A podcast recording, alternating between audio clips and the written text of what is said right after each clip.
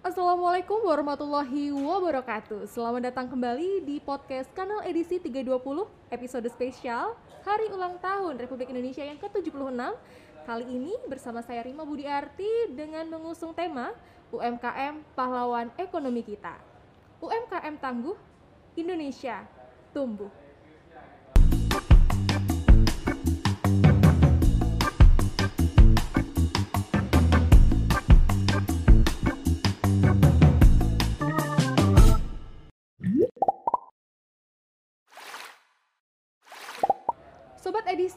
Perlu diketahui bahwa perjuangan orang-orang pada zaman dulu adalah dengan mengangkat senjata melawan penjajah.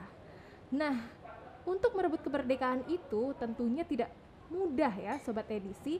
Nah, lalu bagaimana peran kita dalam mengisi kemerdekaan kali ini? Ya, banyak sekali yang bisa kita lakukan.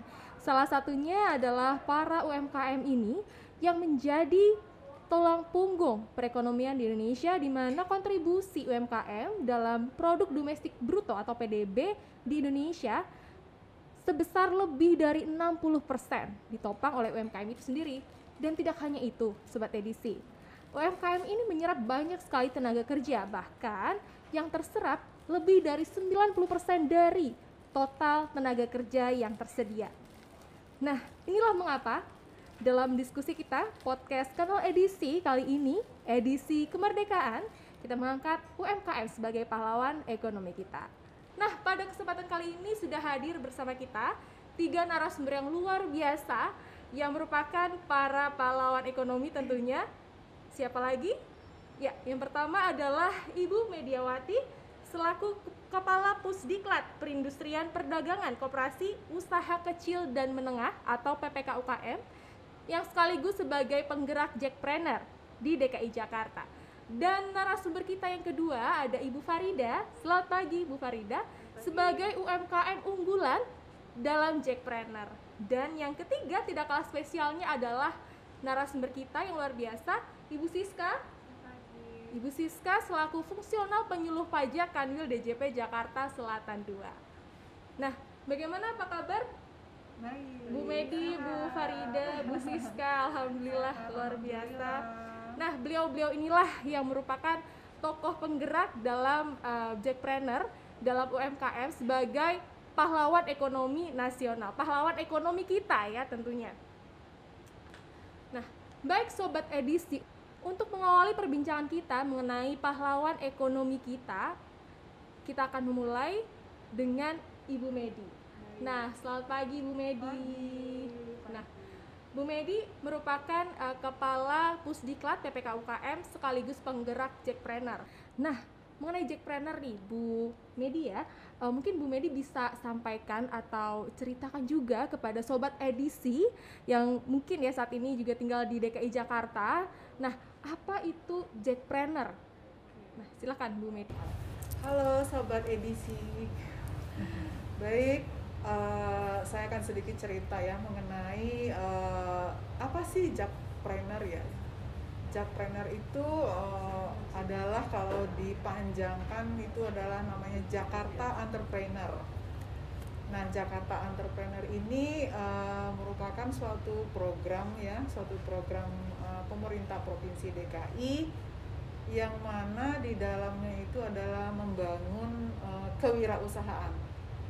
Membangun kewirausahaan di pemerintah provinsi DKI, di mana uh, ini merupakan uh, Jakpreneur ini merupakan program strategis uh, di Jakarta yang tujuannya adalah untuk mensejahterakan seluruh masyarakat Jakarta.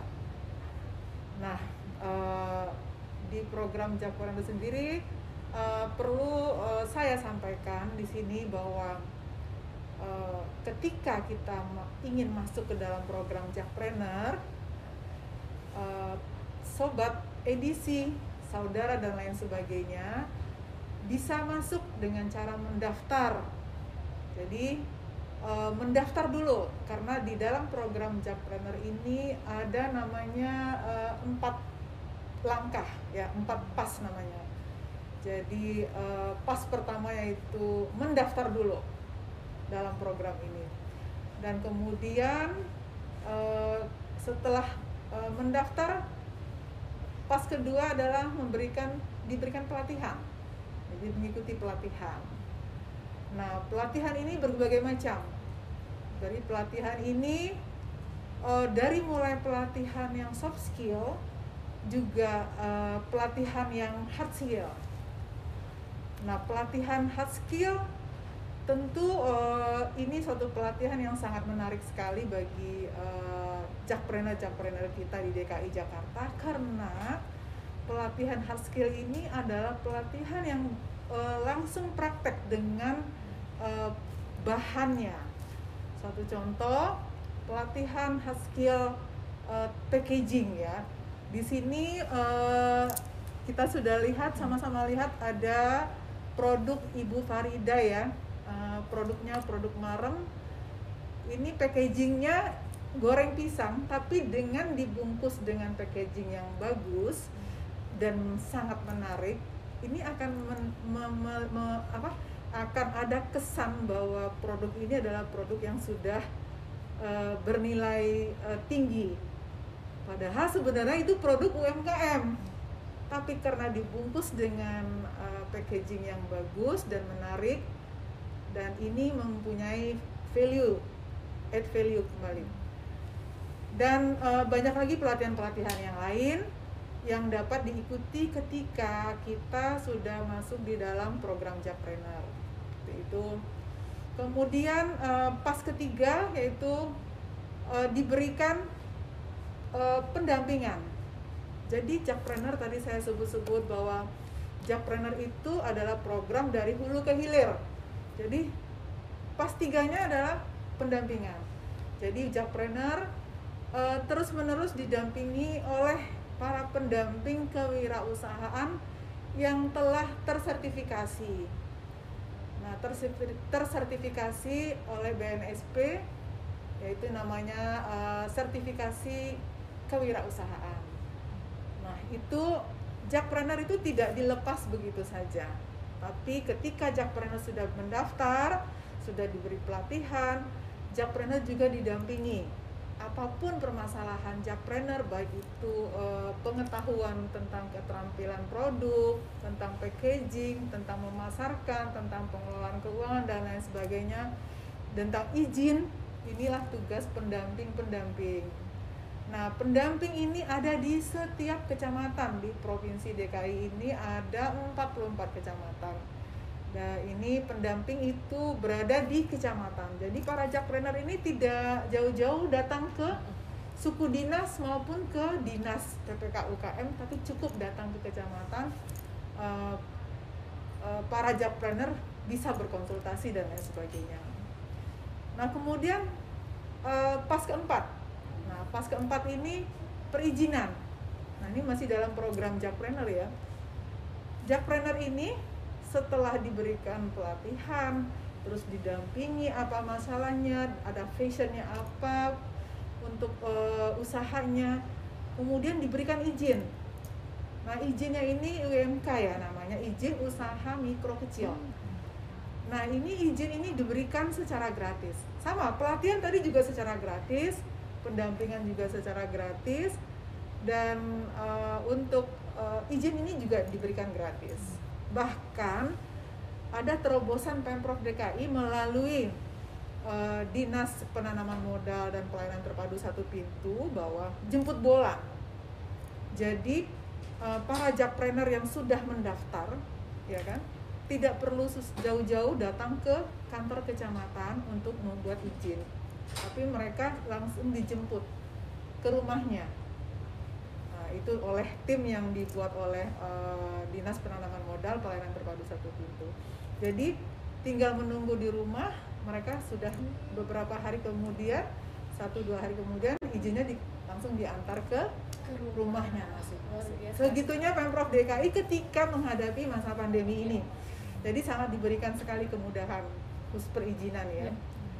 Dan ini uh, disambut baik sekali oleh para jakpreneur ya kan? Merasa sangat terbantu sekali. Karena tidak perlu lagi harus keluar rumah tapi cukup di rumah saja. Nah, bagaimana itu eh, mekanismenya? Tetap di, di, di tempat kami gitu di Dinas Perindustrian Perdagangan Koperasi dan Usaha Kecil Menengah gitu untuk eh, data-data para jakprenernya. Lalu kemudian eh, pas kelimanya, nah pas kelima ini pemasaran. Oke. Iya. Tentu dong kalau jakpreneurnya sudah punya izin, punya izin IMK dan dia sudah punya produk setelah dilatih ya, eh, pengen dipasarkan. Pasarkannya kalau tadinya sebelum pandemi kita berusaha memasarkan mereka lewat-lewat eh, bazar, event-event nasional, juga kita ikutkan yang sudah unggul itu event internasional. Nah ini eh, kita juga eh, di dalam masa pandemi ini kita berikan mereka pemasaran wadah-wadah pemasaran. Tentu wadah-wadah pemasaran eh, dengan konsep digitalisasi ya, dengan kita eh, dengan kita berkolaborasi pemprov DKI khususnya dinas eh, perindustrian perdagangan koperasi dan usaha kecil menengah ini berkolaborasi dengan empat lima eh, marketplace yang sudah besar di eh, Indonesia. Kemudian juga dengan perbankan ya kan? Eh, dan juga eh, dengan eh, ikut dalam eh, kolaborasi dengan kegiatan bangga buatan Indonesia. Ya kan? Kita punya kita punya juga kamar di situ di pemprov DKI di di bangga buatan Indonesia. Kita juga siapkan mereka di situ nah tentu mereka melalui kurasi-kurasi nih tadi seperti Bu Farida cerita juga ya harus ada kurasi betul setiap event pemasaran uh, pasti ada kurasi. Nah ini kurasi tentunya membuat uh, si jakpreneur itu sendiri tahu kekurangan dan Iya. kelebihan dia Dan gitu memperbaiki tentunya. dan ya, ingin ya. memperbaiki. Ketika dia ikut uh, kita siapkan Mhm. wadah pemasaran dengan konsep kolaborasi ya, dengan uh, sebut saja salah satu marketplace. Nah uh, ini akan ada proses kurasi. Uh, setiap event itu berbeda-beda karena uh, orang yang membuat event itu dia punya uh, kriteria-kriteria sendiri bagaimana produk UMKM yang harus ditampilkan seperti itu. Nah ini salah satu dengan semakin banyaknya kita berkolaborasi menyiapkan wadah-wadah pemasaran bagi mereka, dengan sendirinya mereka akan tersaring Yep. mana yang eh, produknya sudah unggul, mana yang menengah, mana yang di bawah masih di masih eh, eh, baru gitu ya produk baru. Dan kemudian eh, karena pemasaran ini sekarang selama pandemi ya dari 2020 sampai 2021 ini oh tidak kunjung selesai gitu ya.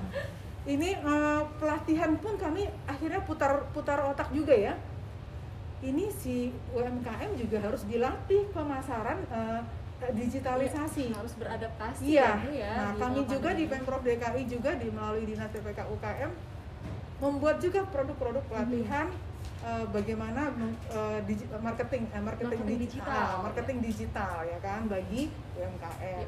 yang tadinya tidak eh, tidak kita concern ke situ. Mhm. Nah, sekarang kita concern ke situ untuk tadi ini ke- karena ini eh, eh, yang harus kita lakukan strategi yang harus kita lakukan dari pemprov DKI memberikan pelatihan eh, digital marketing bagi mereka karena digital marketing itu eh, sangat menjadi poin terpenting ya Betul. untuk pemasaran saat Iya. ini karena di situ tidak hanya diajarkan memoto tapi bagaimana membuat tagline Iya.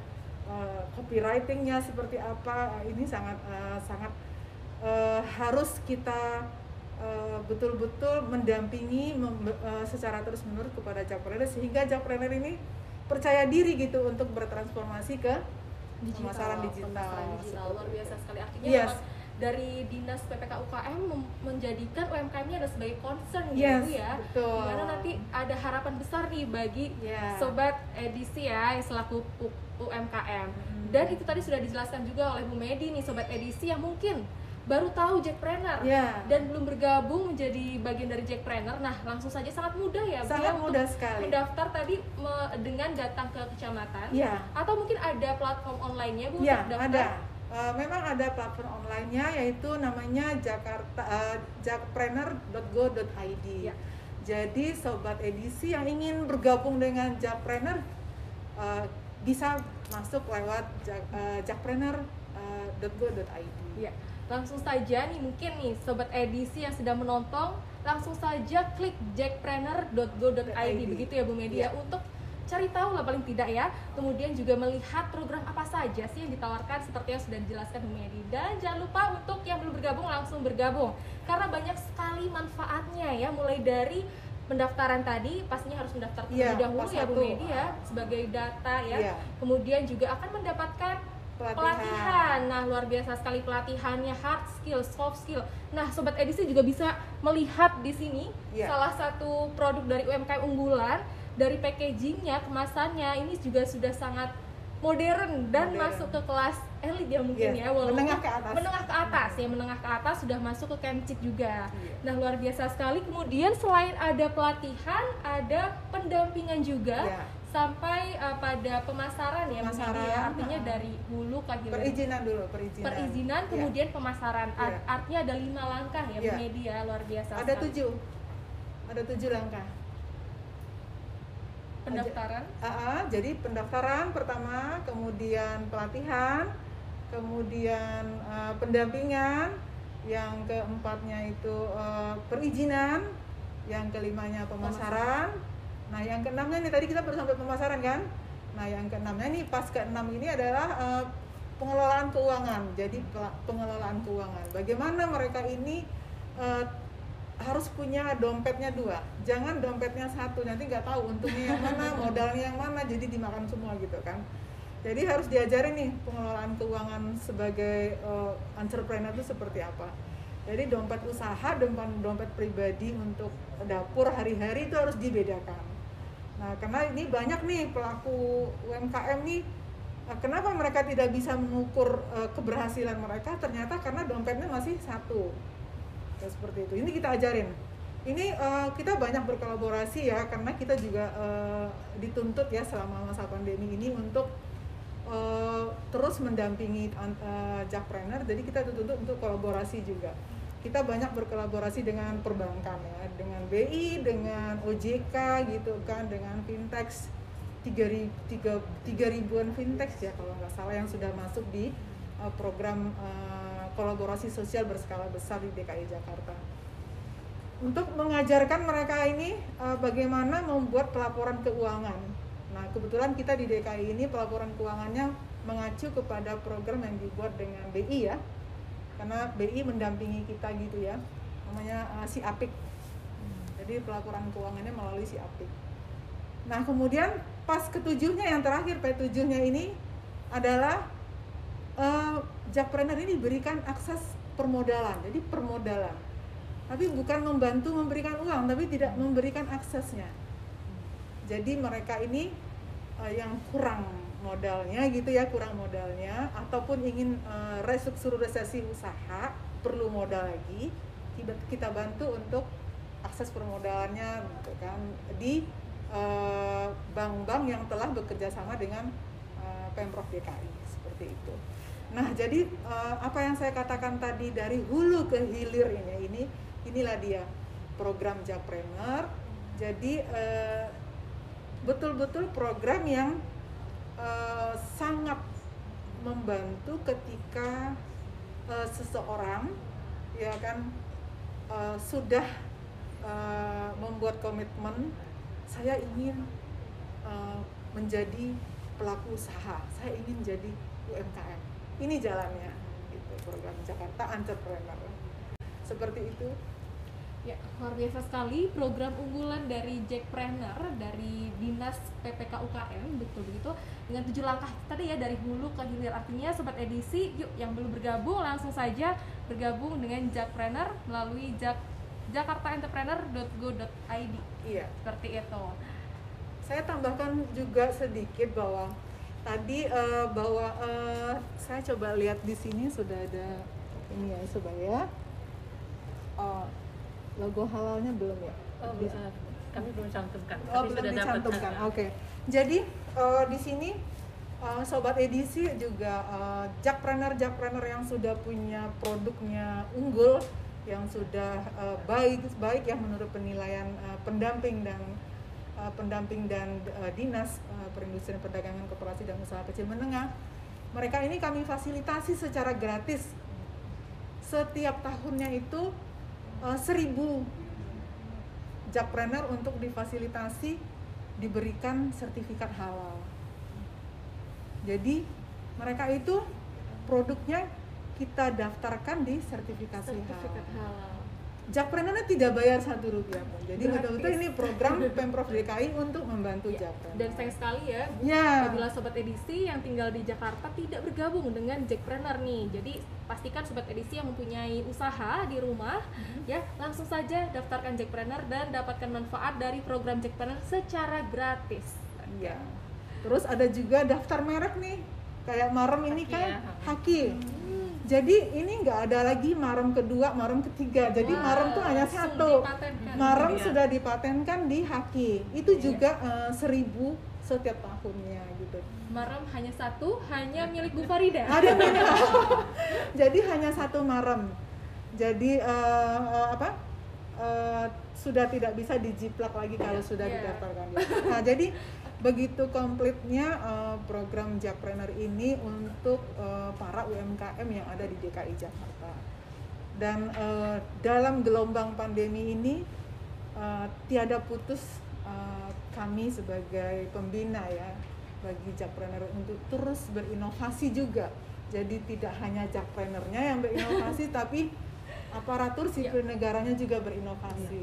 Nah, salah satunya kami juga berinovasi nih mencari narasumber supaya eh, Jakpreneur ini yang sudah unggul nih memahami juga apa yang menjadi eh, kewajiban untuk daerah dan eh, eh, negara.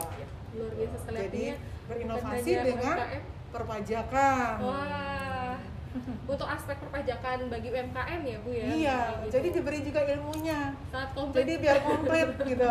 dari hulu ke hilir Udah dari hulu Nah, ke hilir. itu tadi mengenai program Jackpreneur ya Sobat Edisi ya Nah mungkin kita bisa tanya langsung nih kepada pelaku UMKM Salah satu UMKM unggulan ya Ibu Farida Satu-satunya eh, merek Marem ya Merek Marem nih Nah mungkin Bu Farida kira-kira tadi kerenjang itu tadi yang dibawa isinya apa ya Bu? Boleh kita lihat. Ini Nah Sobat Edisi kita lihat. Produk dari Marem Satu-satunya Marem ya milik Bu Farida. Jadi kami itu eh, produk awalnya berupa pisang madu. Hmm, jadi waktu itu eh, pisang madu kemudian eh, cracker stuff ya. Jadi waktu itu kita apa punya memakai bahan-bahan asli Indonesia makanan-makanan Indonesia yang sudah terkenal tapi bagaimana kita kemas kita jual dalam keadaan yang eh, kelasnya naik gitu.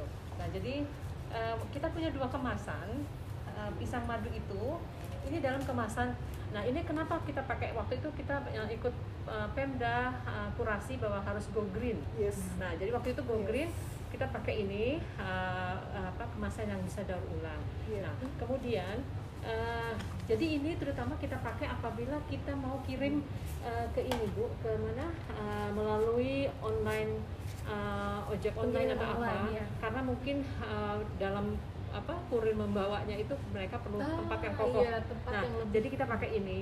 Nah, kemudian untuk pemasarannya ini alhamdulillah kita sudah masuk di uh, Kemcik, kemudian juga di Foodmax.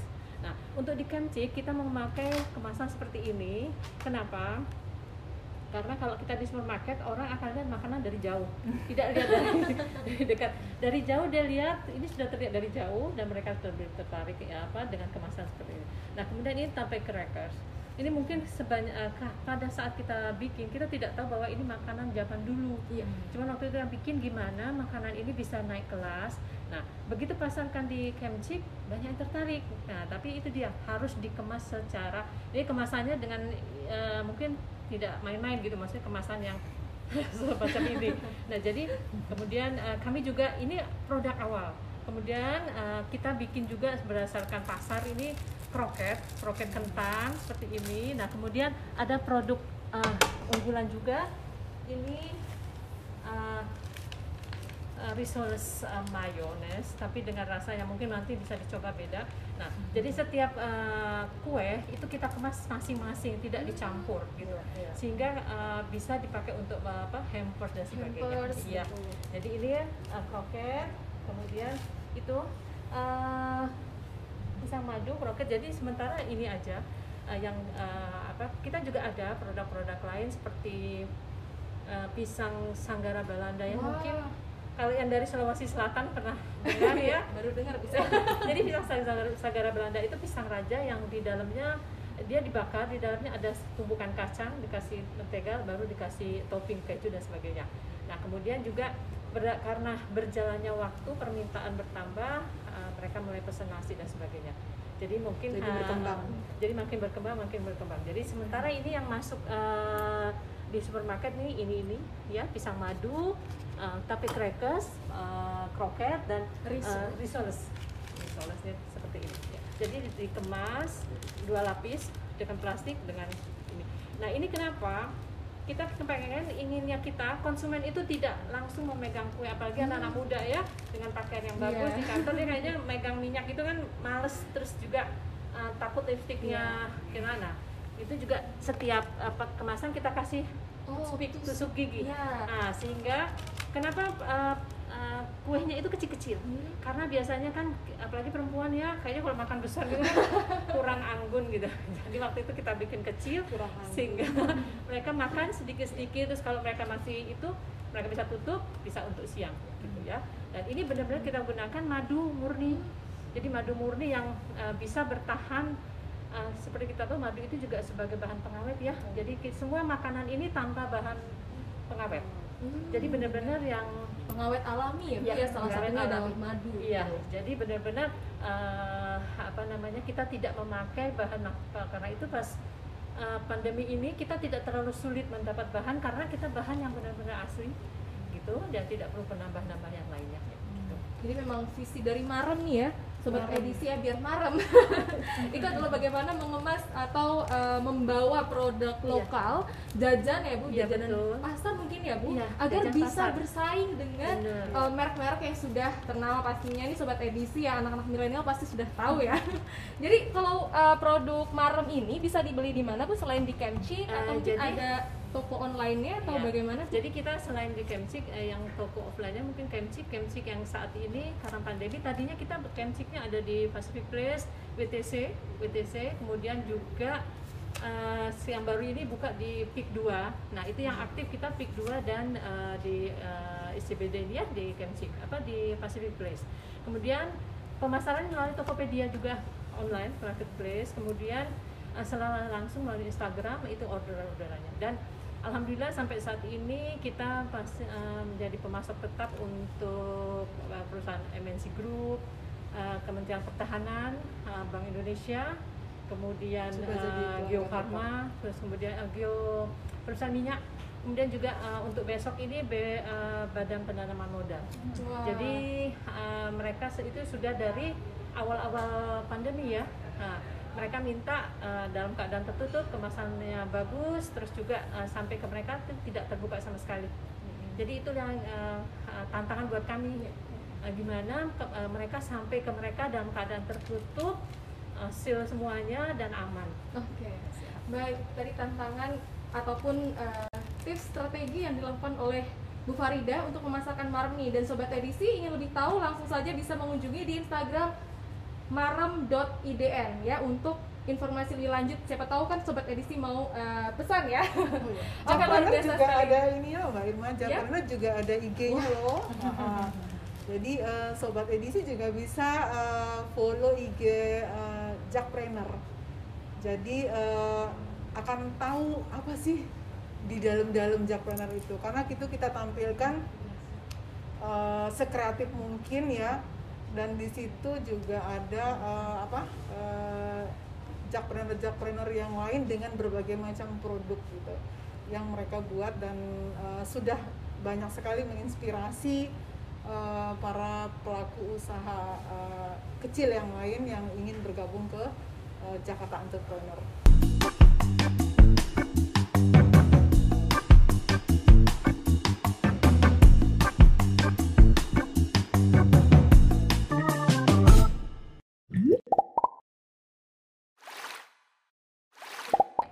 Di kanal edisi 320. Kali ini kita akan ngobrol bersama Bu Siska selaku fungsional penyuluh pajak Kanwil DJP Jakarta Selatan 2. Nah, kita tadi sudah simak nih sobat edisi ya mengenai peran penting UMKM dalam PDB di nasional maupun di Provinsi DKI Jakarta itu sendiri yang sudah disampaikan oleh Bu Medi juga bagaimana sih UMKM ini bisa bertahan di tengah pandemi ini biar tetap marem gimana sih? Nah itu juga sudah dijelaskan. Nah selanjutnya bagaimana sih aspek perpajakan untuk UMKM ini? Nah kali ini kita akan bertanya langsung kepada ahlinya Bu Siska. Nah, bagaimana Bu aspek perpajakan untuk para UMKM ini yang rupanya merupakan penopang ekonomi nasional Bu Siska? Ya, betul sekali. Saya sebelumnya saya ini dulu ya. Uh, saya sangat inspiratif banget tadi ya Ibu Farida luar biasa dan saya juga udah pernah kerja sama juga dengan pihak uh, Pusdipan PPK UKM gitu ya kami sungguh senang gitu bisa bareng menjadi bagian bahwa perpajakan ini bisa jadi instrumen yang ikut membantu nantinya menggeliatkan UMKM. Nah, iya bener bener banget Mbak Rima. Jadi kalau kita bicara dulu sebelumnya di tahun 2020 dan tahun 2021 ini pemerintah gaungnya adalah ke arah kesehatan yaitu penanggulangan COVID dan TER ya kan? Iya. pemulihan ekonomi nasional gitu bahkan perpajakan pun seperti itu ya Mbak Rima. Jadi itu dulu mungkin yang harus Iya. kita garis bawahi uh, sepanjang tahun 2020 dan tahun 2021 dan bagaimana seorang Ibu Farida itu bisa menggeliatkan UMKM dari yang benar-benar apa ya dalam kondisi terpuruk itu bahkan jadi jadi emas begitu ya. Jadi kayak dari rawa itu Iya. jadi emas begitu. Itu luar biasa banget. Nah kalau untuk aspek pajaknya nih sekarang kita bahas ya ibu ya kalau kita punya akronim saya akronimnya DHBL daftar hitung bayar lapor. Supaya gampang aja diingatnya nah kalau daftar itu sendiri kita bicara dalam konteks UMKM em, UMKM kalau Bu Farida kan tadi bergeraknya katanya orang pribadi begitu ya Ibu ya Eh, referensinya memang untuk UMKM itu ada di peraturan pemerintah nomor 23 tahun 2018 itu yang mengatur tentang UMKM. Nah, untuk subjeknya kita bahas dulu yang daftar itu orang pribadi bisa pakai tarif UMKM eh, selama tujuh tahun. Jadi selama tujuh tahun. Kalau dia badan itu PT dia bisa pakai tiga tahun. Kalau CV atau koperasi atau firma itu bisa pakai empat tahun. Pakainya itu eh, maksudnya tenggang waktunya itu bagaimana gitu ya. Sejak tahun 2018 kalau misalnya Ibu Farida eh, sudah terdaftar dari sebelum tahun 2018, jadi dihitung tujuh tahun dari tahun 2018 tujuh tahun ke depan. Tapi kalau misalnya baru terdaftar tahun 2019, nah itu dihitung dari mulai terdaftarnya seperti itu. Jadi daftarnya seperti itu ya, Ibu. Cara daftarnya gimana? Mudah sekali sekarang. Layanan perpajakan semua kebanyakan elektronik. Iya, Tinggal, iya. Tinggal apalagi anaknya tadi kan selalu mendukung ini benar-benar usaha keluarga yang baik Support. sekali gitu iya. Jadi tinggal masuk ke irek.pajak.go.id. Iya. Iya. Nah itu ikuti saja nanti petunjuknya seperti apa mudah sekali. Jadi apalagi anaknya tadi kan sudah sangat mahir eh, ini ya, Digitalisasi. ya, digitalisasi. Kita memang bicara soal digital. Oke itu soal daftar. Soal itu tadi PP 23 saya sudah sebutkan tadi itu eh, tarifnya kecil sekali hanya setengah persen dari peredaran bruto gitu. Jadi ya hanya setengah persen. Jadi katakanlah Ibu Farida omsetnya mudah-mudahan nanti ya eh, di bawahnya 4,8 m satu tahun. Itu tinggal dikalikan setengah persen. Tiap bulan, tiap hari, tiap saat ada ini dicatat begitu ya. Dicatat nanti tiap bulan eh, misalnya katakanlah omsetnya katakanlah 500 juta sebulan begitu Ibu langsung dikalikan persen. Gitu. Iya. Itu cara hitungnya. Jadi semudah itu. Eh, saya balik lagi tadi ya ke daftar saya lupa tadi subjek pajak itu eh, apa sih yang eh, PP UMKM ini kalau dari PP 23 tahun 2018 itu apa aja yang disebut yang masuk kategori itu ya dapat menikmati tarif tersebut itu adalah em, usaha yang bisa dia tadi ibu nyebutin eh, produs produksi gitu ya. Iya. jadi produk gitu kan. Itu juga jasa juga bisa. Tadi ibu sebutkan tadi ibu bisa em, mengajak teman ibu yang bergerak misalnya di distribusi. Itu jasa juga bisa gitu. Ter- dan juga industri gitu. Ini misalnya industri kecil dan sebagainya itu itu bisa. Asalkan jika ibu punya banyak cabang pun semua peredaran usahanya itu di bawah 4,8 selama setahun 4,8 miliar setahun. Itu boleh menikmati tarif tersebut. Nah penghasilannya hanya yang dari tadi ya bu ya. Jadi yang produksi atau jasa atau em, apa tadi? Satunya jasa produksi. Itu eh, apa tadi ya? Saya jadi lupa? Oke eh, intinya intinya tidak boleh dari penghasilan yang dari luar negeri. Tidak boleh juga yang penghasilan yang sudah dikenakan eh, pajak final. Misalnya pajak final itu apa? Itu yang sekali putus. Kalau ibu kan tidak nih ini kan Iya. proses begitu ya. Sekali putus misalnya apa? Ibu punya usaha sewa rumah gitu ya atau sewa mobil. Nah itu kan misalnya habis dipakai langsung kasih uang. bayar. itu ya sewa. Ya itu maksudnya yang putus gitu. Itu tidak tidak boleh menggunakan tarif tersebut Em, jadi seperti itu nah lalu tadi hitung sudah juga ya ibu ya sekarang kita daftar hitung bayar Bayar. Nah, bayar juga mudah gitu kan. Kita sekarang pakai eh, kalau ibu tahu kita kan punya kalau bayar listrik sekarang yang Iya. prabayar itu pakai token. Pakai token. Nah, di pajak juga ada seperti itu. Jadi eh, kita bikin kode billing dulu, Iya. gitu 15 nomor gitu. Ibu bisa dapat kode billing itu kalau yang sekarang termudah tuh lewat M pajak. Jadi aplikasi basis eh, basis aplikasi gitu ya bisa dari Android begitu silahkan di download dulu nanti bikin di situ kode billing Iya. atau bisa juga telepon ke 500 200 atau bisa juga datang ke kantor pajak pasti ya bisa Iya. tapi sekarang semua kantor pajak itu juga punya layanan em, WhatsApp administrasinya ada gitu ya jadi pakai WhatsApp caranya gimana datang aja ke Instagramnya masing-masing KPP itu biasanya kita tahunya biasanya kalau ibu tinggalnya di mana bu? Di Kemayoran. Nah di Kemayoran. Misalnya ada kebutuhan KPP-nya pajak Kemayoran gitu, Hmm. misalnya gitu. Nanti datang ke situ ke Instagramnya, ada link tree di situ, coba diklik aja link tree-nya, ada WA admin. Hmm. udah jelas tuh ada WA admin, em, layanan billing, pendaftaran, atau konsultasi dan sebagainya. Jadi ada di situ. Jadi mudah sekali untuk bayar. Setelah nanti dapat kode billing, ibu boleh ke kantor pos, boleh ke bank persepsi, terus boleh juga bahkan sekarang Tokopedia yang ibu sebut-sebut tadi juga bisa. Marketplace, saya boleh nggak sih nyebut merek? Udah lah ya dimaafin. sekarang promosi bahwa bayar pajak sekarang bisa di Tokopedia begitu ya Mbak Rima ya. Dan juga bisa lewat mobile banking. Jadi mudah sekali ya untuk bayar seperti itu. Sekarang kayak yang terakhir itu lapor. Nah, iya untuk lapor sekarang ya bisa elektronik juga gitu lewat DJP online gitu. Atau saya bisa masuk lewat pajak.go.id, nanti ada kolom sebelah kanan itu masuk login, nanti akan kita klik langsung eh, diarahkan ke DJP online.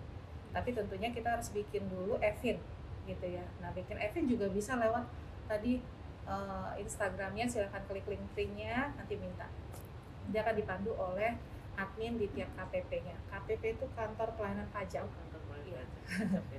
begitu itu kurang lebih aspek perpajakannya seperti itu dari gampang ya Nah, itu dari sobat pajak mengenai aspek perpajakan bagi para UMKM. Nah, mengapa? Karena dengan pajak yang dibayarkan itu nanti juga bisa membantu UMKM yang lain. Artinya kita sama-sama bergotong royong dong untuk menggerakkan ekonomi.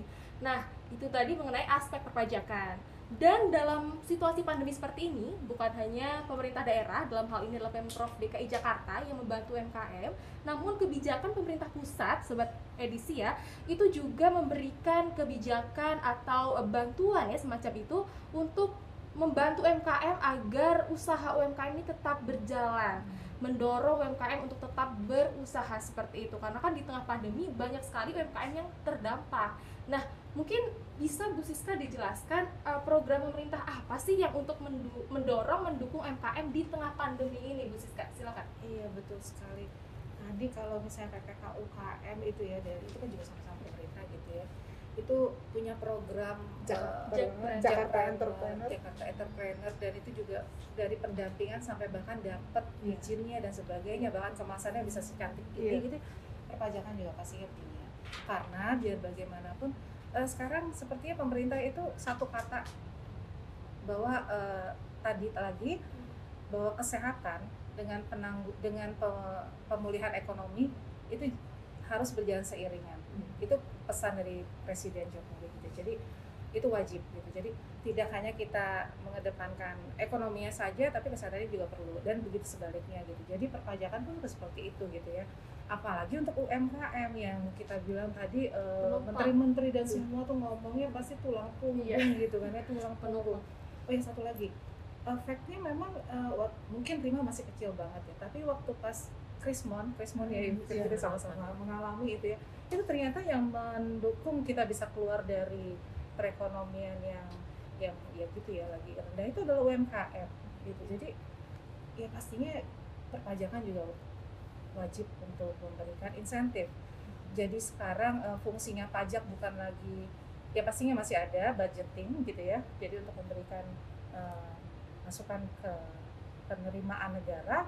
Tapi di sisi lain sekarang lagi dikuatkan juga reguleran ya. Reguleran itu maksudnya bagaimana pemerintah dari sisi perpajakan itu bisa mendukung program pemulihan ekonomi nasional. Dengan cara apa? Memberikan insentif yang seperti tadi mbak Rima tanyakan. Nah ini kita eh, ada PMK 82 tahun 2021 jadi baru digelontorkan. Itu sebenarnya perpanjangan dari insentif perpajakan di tahun 2020 yang sudah diberikan. Ada beberapa insentif tapi khusus yang untuk UMKM itu Mbak Rima tadi yang saya bilang PP 23 itu Bu yang setengah persen saja itu ditanggung pemerintah loh sampai Desember 2021 Yes.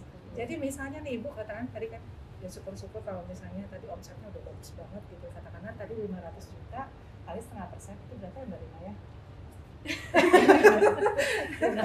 Lima ratus store. nah itu 500 ribu Lima, lima ratus ribu. iya 500 ribu itu ternyata ditanggung pemerintah sampai dua akhir tahun sampai ya? akhir tahun ini. Dengan caranya tapi ada syaratnya bu. Ibu tetap harus lapor. Melaporkan. iya melaporkan. Jadi tetap dicatat nih tetap dicatat eh, omsetnya setiap hari gitu kan tiap bulan nanti dikumpulkan berapa tetap dilaporkan. Paling lambat laporannya itu tanggal 20 bulan berikutnya. Jadi misalnya untuk omset Januari eh, omsetnya berapa pajaknya yang terutangnya berapa gitu kan sudah dihitung.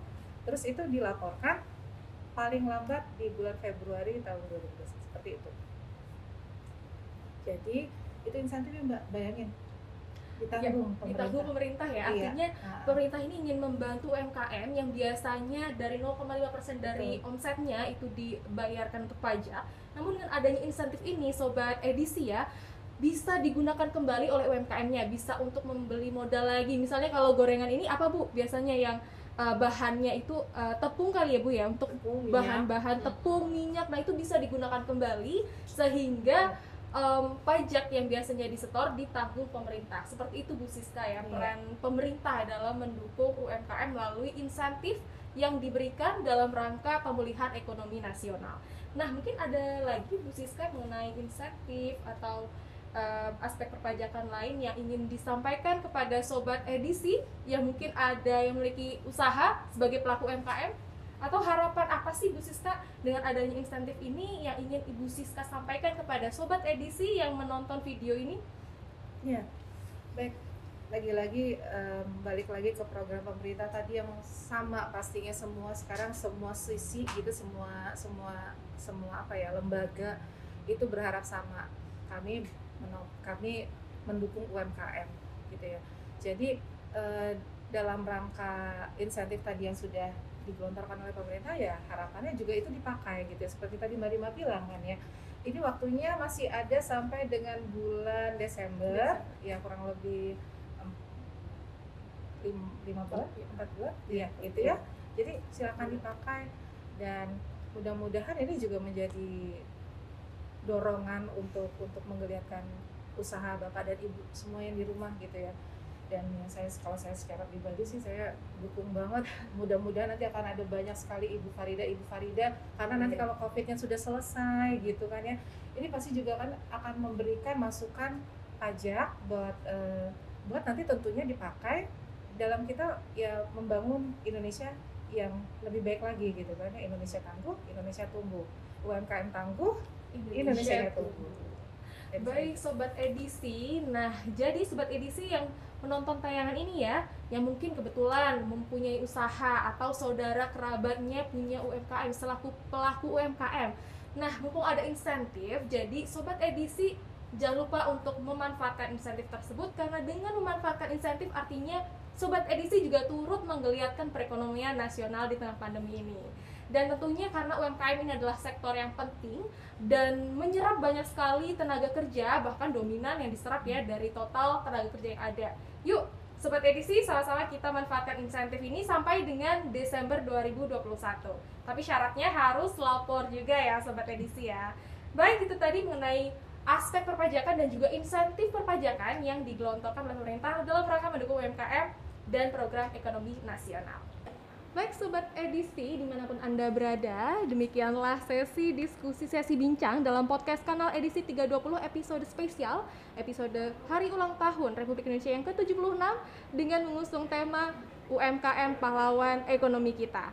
Nah, sekali lagi kami ucapkan terima kasih kepada Bu Medi selaku Kepala Pusdiklat PPK UKM yang sudah menyempatkan hadir dan berbagi mengenai Jackpreneur sebagai program unggulan dan juga terima kasih kepada Ibu Farida, salah satu jackpreneur unggulan ya, unggulan dengan produknya yang memiliki value yang sangat luar biasa. Kemudian terima kasih juga kepada Bu Siska selaku fungsional penyuluh Kanwil DJP Jakarta Selatan 2. Rasanya sangat lengkap sekali pada hari ini kita bisa mengulas dan mengupas tuntas ya mengenai uh, peran UMKM dalam menggerakkan perekonomian di tengah pandemi ini.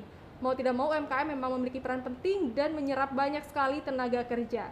Nah, baik demikianlah edisi podcast kanal edisi 320 episode spesial. Sekali lagi terima kasih Bu Farida, Bu Medi, Bu Siska. Semoga apa yang kita bahas dalam podcast kali ini bisa membantu sobat edisi yang di rumah khususnya sobat edisi yang mempunyai usaha ataupun kerabatnya langsung saja uh, sobat edisi simak kembali di YouTube mengenai apa itu Jackpreneur dan strategi yang disampaikan oleh Bu Farida. Nah, demikianlah UMKM Tangguh Indonesia tumbuh. Sekian, sampai jumpa dalam podcast edisi 320 episode berikutnya. Wassalamualaikum warahmatullahi wabarakatuh.